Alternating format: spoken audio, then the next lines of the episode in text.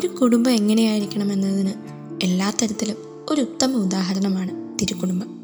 ഈശോയും മാതാവും യൗസേപ്പതാവും അടങ്ങുന്ന ആ കൊച്ചു കുടുംബം സഭയുടെയും സമൂഹത്തിന്റെയും ഒക്കെ ബേസിക് ഫാക്ടർ എന്ന നിലയിലുള്ള കുടുംബത്തിന്റെ പ്രാധാന്യം വളരെ സിമ്പിളായിട്ട് നമുക്ക് കാണിച്ചു തരുന്നുണ്ട്.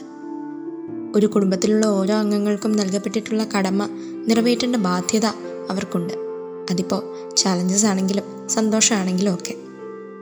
തിരുക്കുടുംബം എടുത്തു നോക്കിയാൽ തന്റെ ഭാര്യയാവാൻ പോകുന്ന പെൺകുട്ടി ഗർഭിണിയാണെന്ന ഫാക്റ്റ് അക്സെപ്റ്റ് ചെയ്യുക എന്ന കടമ നിറവേറ്റിയവനാണ് യൗസപിതാവ് ദേവമാതാവ് എന്ന ഭാരിച്ച ഉത്തരവാദിത്വമായിരുന്നു മാതാവിന് നിറവേറ്റാൻ കിട്ടിയ കടമ. കുടുംബം എന്ന സിസ്റ്റം എത്രത്തോളം ഇമ്പോർട്ടന്റ് ആണെന്ന് മനുഷ്യന് മനസ്സിലാക്കി കൊടുക്കാൻ വേണ്ടി ഒരു കുടുംബത്തിൽ വന്ന് പിറക്കുകയാണ് യേശു ചെയ്തത്. ഹോളി ഫാമിലി നമുക്ക് നൽകുന്ന ഏറ്റവും വലിയ മാതൃക എന്താണെന്നും? സ്വാർത്ഥതയില്ലായ്മ. ദൈവഹിതത്തിന് എല്ലാ തരത്തിലും സ്വയം സമർപ്പിക്കുന്നതിനൊപ്പം തന്നെ എല്ലാത്തിലും ദൈവഹിതം കണ്ടെത്താൻ തിരുക്കുടുംബത്തിലെ ഓരോ അംഗങ്ങളും പരസ്പരം സഹായിക്കുകയും ചെയ്തിരുന്നു. അവരൊരുമിച്ച് പ്രാർത്ഥിക്കുകയും ജോലിയെടുക്കുകയും പരസ്പരം കമ്മ്യൂണിക്കേറ്റ് ചെയ്യുകയും ഒക്കെ ചെയ്യുമായിരുന്നു. ഇന്നത്തെ ഒട്ടുമിക്ക കുടുംബങ്ങളുടെയും ഏറ്റവും വലിയ പ്രശ്നവും ഈ കമ്മ്യൂണിക്കേഷൻ നടക്കുന്നില്ല എന്നുള്ളതാണ്. വീട്ടിലെ ഓരോ അംഗങ്ങളും തമ്മിൽ കമ്മ്യൂണിക്കേറ്റ് ചെയ്യുന്ന കുടുംബങ്ങൾ പ്രശ്നങ്ങളും അതുപോലെ കുറവായിരിക്കും.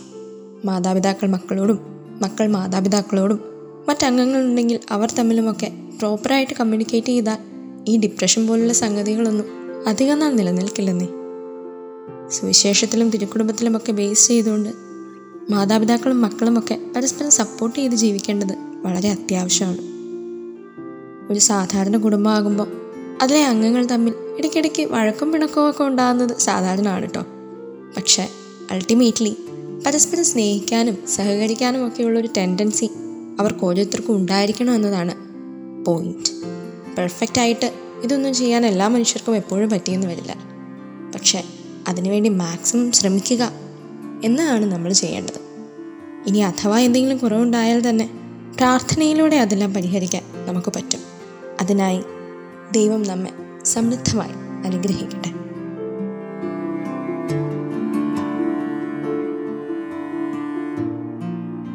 You're listening to heavenly Voice from Khalis Youth.